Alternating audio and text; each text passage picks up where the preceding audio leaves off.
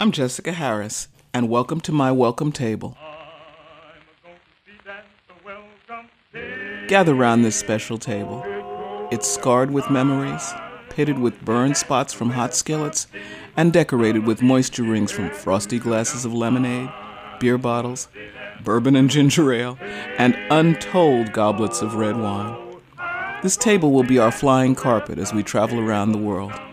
I'll share some of my secret spots. We'll meet new friends and reconnect with old ones. Sometimes, the table will be covered with fine Porthault linen and my mother's bone china, and we'll sup on caviar and champagne. Other times, we'll cover it with yesterday's news and hanker down for a crawfish boil or a lobster supper. Whatever the meal, by the end of our time together, we'll have shared some special friends, sacred spots, and the food, drink, and music that connects them.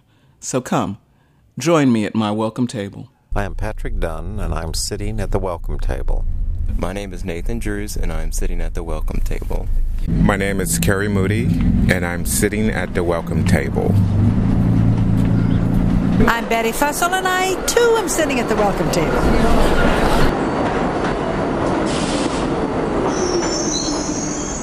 There's a train approaching the station. Please stand away from the platform edge. Compass point 40.48 degrees north, 73.56 degrees west, Harlem, USA. Time traveling. I am a native New Yorker. I went to high school on the subway, but I was born and raised in Queens, and at times my bridge and tunnel origins give me away, such as when I refer to going into Manhattan as going into the city. But the city it was far removed from the suburban childhood that I spent in St. Albans, Queens. In the city, there was another energy, a bustle and hustle that straightened the spine and gave notice that this was indeed the very big apple. This was Harlem, USA. I vividly remember my first trip to Harlem. I'm not sure of the year, but my parents and I had driven in to visit some friend or attend a service at an uptown church. It certainly was in the days when Harlem was on no one's to visit list, and when terms like urban blight and black ghetto were being bandied about with wild abandon. Now, I've always been a lover of architecture and unfortunately all too ready to disregard the negative opinions of others. I did so in the back of that car that Sunday morning. I looked up and around, and rather than seeing the disarray of the streets and the dilapidated housing stock, I saw the majestic brownstones with their high stoops and broad, straight roads. I saw the bedraggled remnants of elegant apartment buildings and wondered who had lived in them at the point when they were truly grand.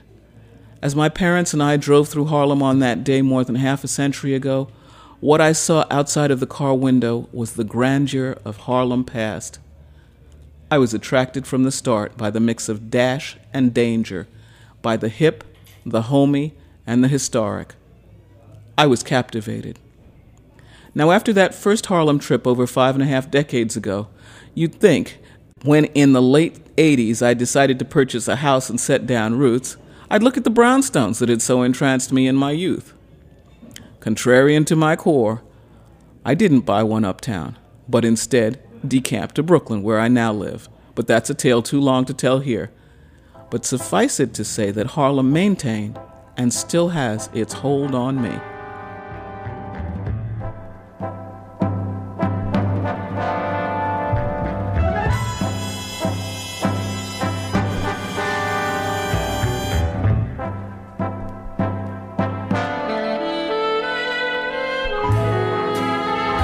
On Harlem streets, I see the ghosts of thousands of Southern migrants past, and in its bars I look for the descendants of Langston Hughes's Jesse B. Semple and Zarita.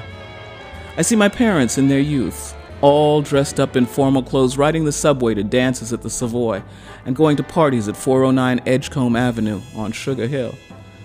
I hear the echoes of Adam Clayton Powell's resonant oratory from the pulpit of Abyssinian Baptist Church and the dulcet tones of Dorothy Maynor singing with the choir at St. James Presbyterian. I hear the vibrant discussion of James Baldwin and Albert Murray and see the vivid colors of Romare Bearden's collages. Each street corner that I pass bears silent witness to Harlem's past and Harlem's glory. Now, Harlem was not always black. In the federal days of this country and well into the 19th century, blacks in New York City lived downtown in the area now known as Greenwich Village. As the city grew, they moved north. Harlem, originally spelled Dutch style with two A's, Haarlem, was a suburb for the Dutch and German bourgeoisie, but it had been overbuilt. Landlords at the beginning of the 20th century had difficulty finding tenants for their new buildings. But the newly arrived blacks moved in the neighborhood, slowly at first into one or two buildings east of Lenox Avenue, then gradually the line moved west. When the tipping point was reached, white folks were out of there, and Harlem was wide open to new black tenants.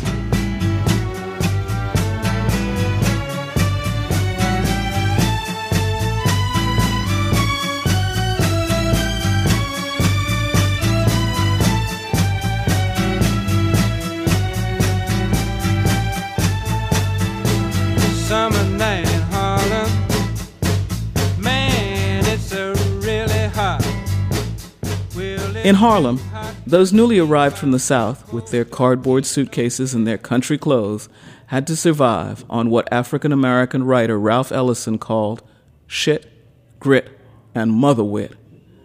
They found their way and soon established their bailiwicks.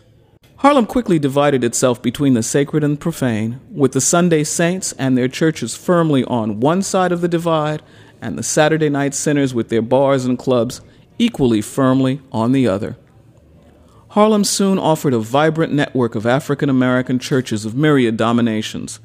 Births, weddings, funerals, and all of life's stages were accompanied there by resounding hallelujahs and amens of fellow brethren and sisters. The Saturday night sinners also created their world, one where the juke joints and Saturday night stomps of the South were transformed into blues clubs, jazz dens, and rent parties of the North.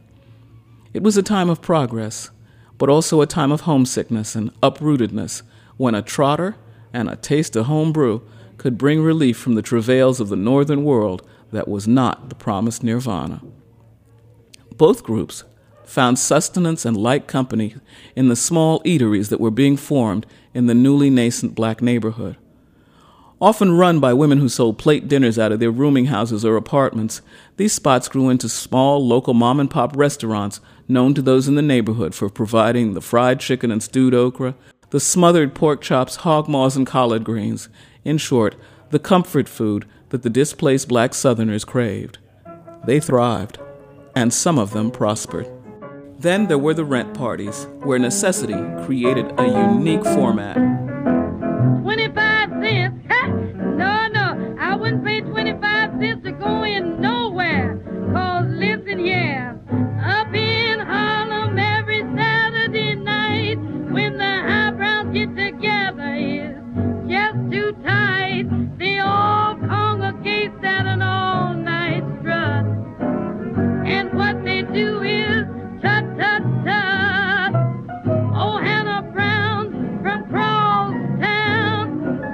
Gets full of corn and starts breaking them down. Just at the break of day, you can hear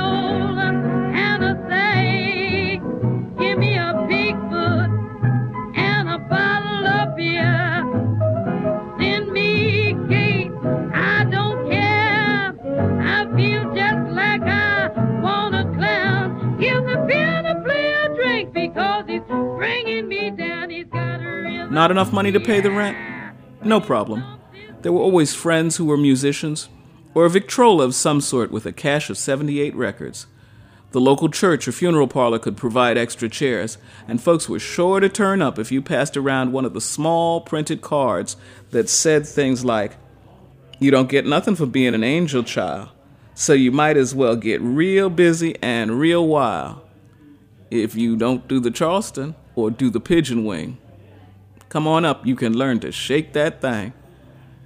Some of them grew into clandestine night spots that lured downtown, uptown as Harlem became a vibrant community known for its own way with entertainment.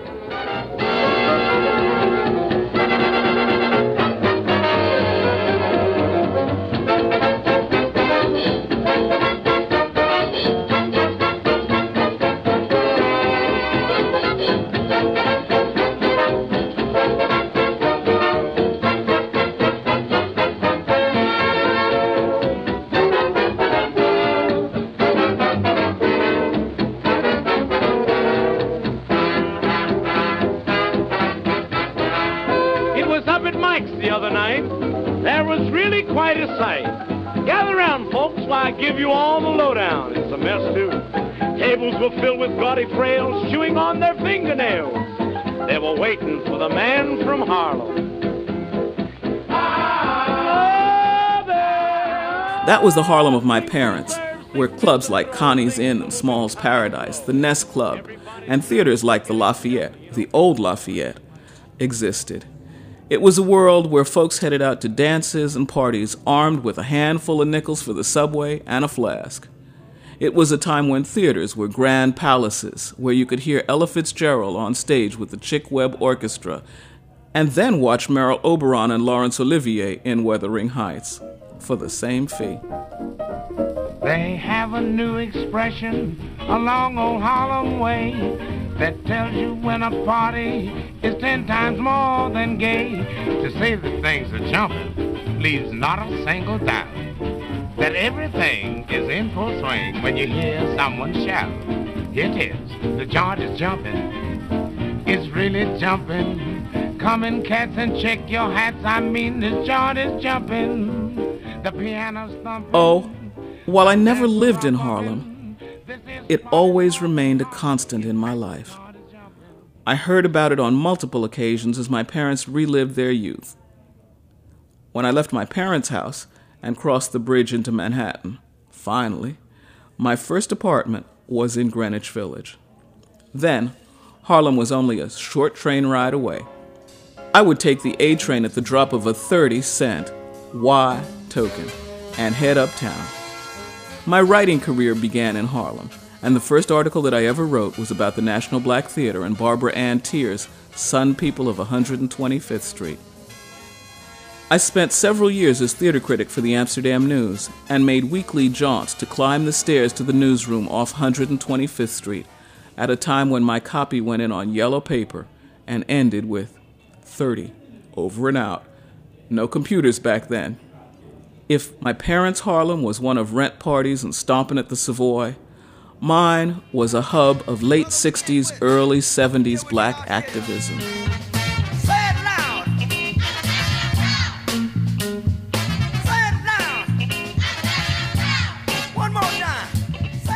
I interviewed Minister Farrakhan at the restaurant near to the main Harlem Mosque and had my first taste of bean pie. I was lured by the bata drums at the Yoruba temple and began to study Yoruba culture. I did research for my doctorate on the French speaking theater of Senegal and was thrilled to find that information that I couldn't find in the archives in Dakar, Senegal, was sitting right there in the stacks at the Schomburg Center on 135th Street before it moved to fancier quarters. Under the leadership of Howard Dodson, this branch of the New York Public Library has grown into one of the best spots in the world for the study of African culture and its diaspora.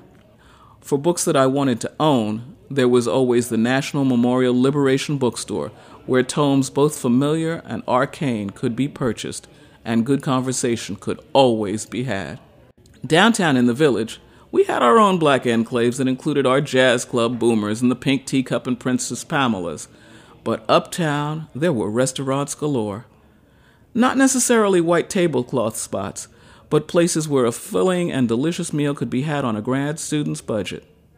And my friends and I would sample many of them. Hi, I'm Victoria Horsford, and I'm sitting at the welcome table. Hi, Vicky. Welcome. I'm curious. I know that I didn't learn about Harlem until late, but you were brought up in Harlem. What was it like? Where did you go maybe for a Sunday dinner when you were growing up if it was something special and you didn't eat at home? now that one is difficult.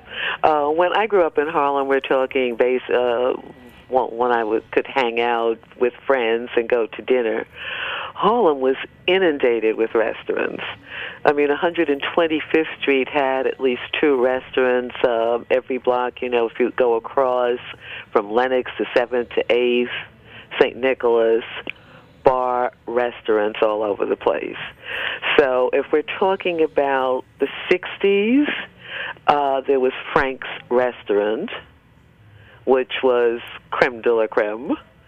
They used to have a, pub, a PA system to announce to um, the regulars who were usually businessmen and Harlem professionals. They could announce on the PA system if someone had called the restaurant inquiring after you. Oh, my. and they served, well, you know, roasted meats, chicken, beef, uh, my favorite, I still remember it, the um, the creamed spinach. Oh yes. I haven't had anything to rival that since. Okay. Well, now what about? I I vaguely remember something like the Rendezvous. That was a bar, though. The Rendezvous. Well, some of the older ones were like Copeland's. Copeland's, yes. On 145th Street. At that time, too, we're talking uh, aside from Frank's which was supposed to be downtown, uptown, most of the restaurants served soul food. So you had um, you had places like Hall's Corner, which was on Broadway. In the high 40s, you had La Famille. Yes, I remember, remember La Famille, of course. Up, Upstairs, one uh, flight. Off of 125th on Fifth Avenue. Precisely. And um, there's a place that was on Macomb's Place that was owned by two Italian American brothers who just off 155th Street, and they just closed last year. Are all of the others closed as well? Um, La Famille is no longer. Carl's Corner is no longer. The Lenox Lounge you know, it's known largely because of uh, the jazz tradition and the bar, but Lenox Lounge has always had a restaurant. Oh, okay. And to this day, their restaurant is open until 1 in the morning. Okay, which brings us to Wells. We had Wells where you could have chicken and waffles. Uh, then you had Perks. M&G's, that was a, a place we could just go and sit on the counter Mm-hmm. But it was reviewed and referenced often in papers like the New York Times and the Daily News. I remember one of those two papers uh, referred to it as a greasy spoon, a good, good greasy spoon food, okay. and they were highly offended. I can imagine. Uh, but that that also is closed. That was owned by a South Carolinian man who, whom I think had the best chicken, um, chicken and dumplings. Ah this side of the north uh, the Mason Dixon line. It was Sylvia's too. Oh well, Sylvia's is the sole survivor almost. Sylvia, you know, will be celebrating. Uh, the family will be celebrating the 50th anniversary this August, which is wonderful, wonderful. Now, did you ever get to the original Red Rooster? Oh, absolutely. Tell and me. that used to be a big hangout spot for young professionals, old professionals. I have at least two friends who met the men who became their husbands at the original Red Rooster. Well, Victoria, thank you so very much for taking us down memory lane to some of Harlem's past. Oh, it's my pleasure. Downtown, though, couldn't and didn't keep up with my annual need for black eyed peas, collard greens, and okra that were the necessities for the New Year's Day meal that I began to prepare for family and friends.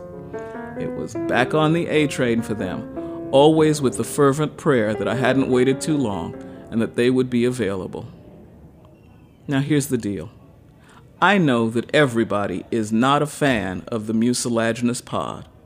However, I celebrate it to the point where there is an okra pod on my stationery and on my business card.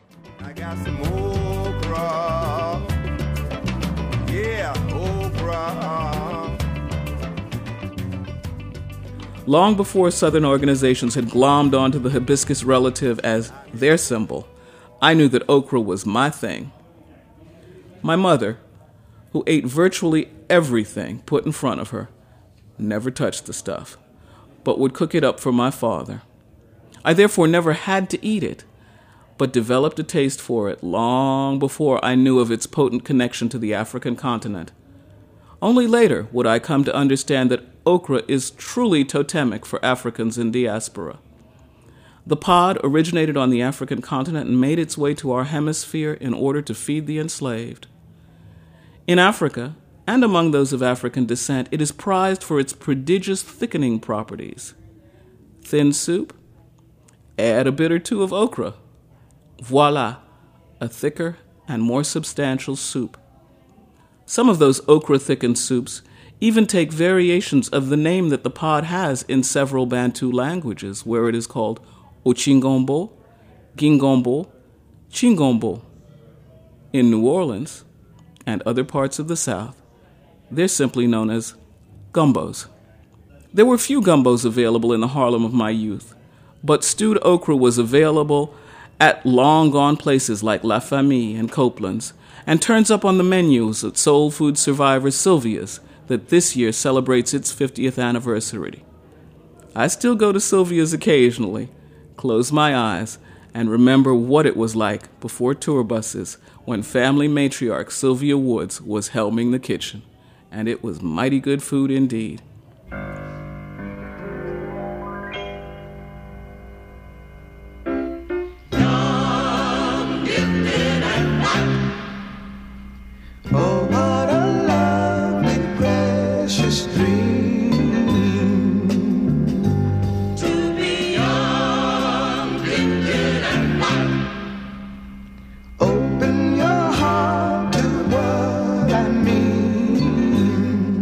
Parents had the Savoy, I hooked up with friends from high school and we reveled in the times, heading uptown for chicken and waffles, Wells, after the other spots had closed downtown, when chicken and waffles was just a late night dish, not the subject for articles and research and doctoral dissertations.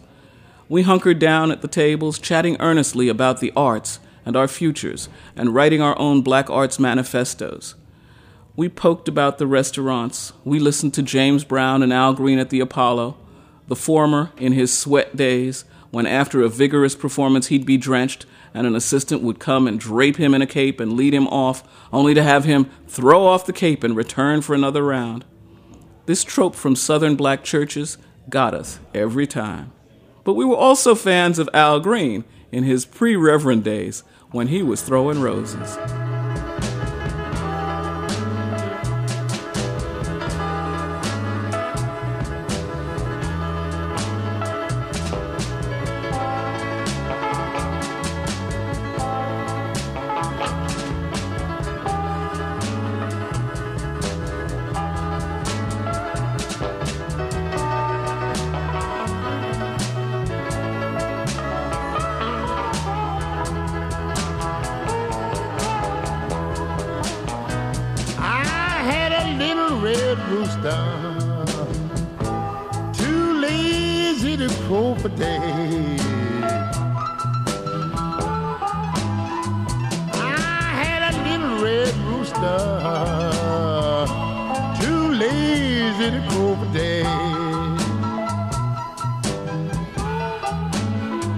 He kept everything in the barnyard either setting or ready to lay. Lots of times, we simply formed our bar association and hung out drinking. We mainly drank at Michael's on the Upper West Side, but also stopped in at such Harlem standbys as the old Red Rooster. The club was a hangout where many folks can still claim to have met husbands and wives in the pre networking days when the sexual revolution was still new. Now, back in the day, bars were smoke filled spots that were slightly louche, or at least to a young lady from Queens that I had been raised to be. Now, while today my preferred tipple is red wine, Pinot Noir or good Bourgogne, s'il vous plaît, back then it was all about Jack and Ginger that I'd learned to drink from my friend Sam Floyd. If the Tennessee sipping whiskey wasn't available, I'd settle for bourbon and was proud to know the difference. While restaurants nowadays have bourbon bars with a wide range of choices from Buffalo Trace to Woodford Reserve to single batch special brews, in those days there was a lot less choice. There was Old Crow, which, according to friends, could make you shamed. That was allegedly why the crow's head was slightly turned to the side on the bottle. Jim Beam, or I.W. Harper, always pronounced I.W. Harper with a little southern twist. Later on, there would be Maker's Mark. It's still my fallback drink when I find myself in a bar where the red wine bottles are open and half covered in dust, and the beer is warm. But that's my Harlem from my youth, and that is past, as is that of my parents, and the neighborhood is morphing yet again. Today's Harlem is one of revival, rebuilding, and growth, as dynamic as that of my parents or my own, but very different. Its diversity and developments are not for today, but for another show. Today, I'm just going to kick back, continue with my nostalgia trip. I'm heading uptown to elbow past the tourists, 10 to 20 on the bar, and ask for another Jack and Ginger and succumb to my reverie while supping on fried chicken, collard greens, and stewed okra.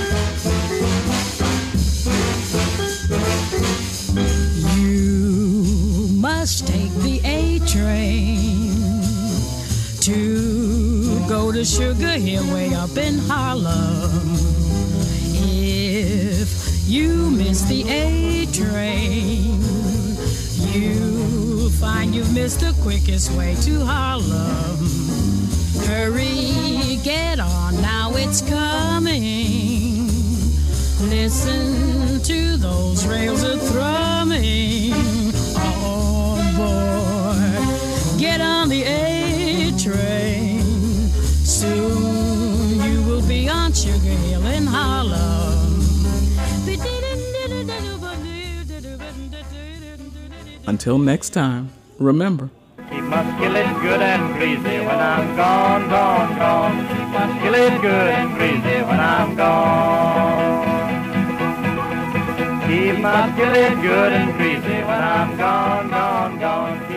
Muscular good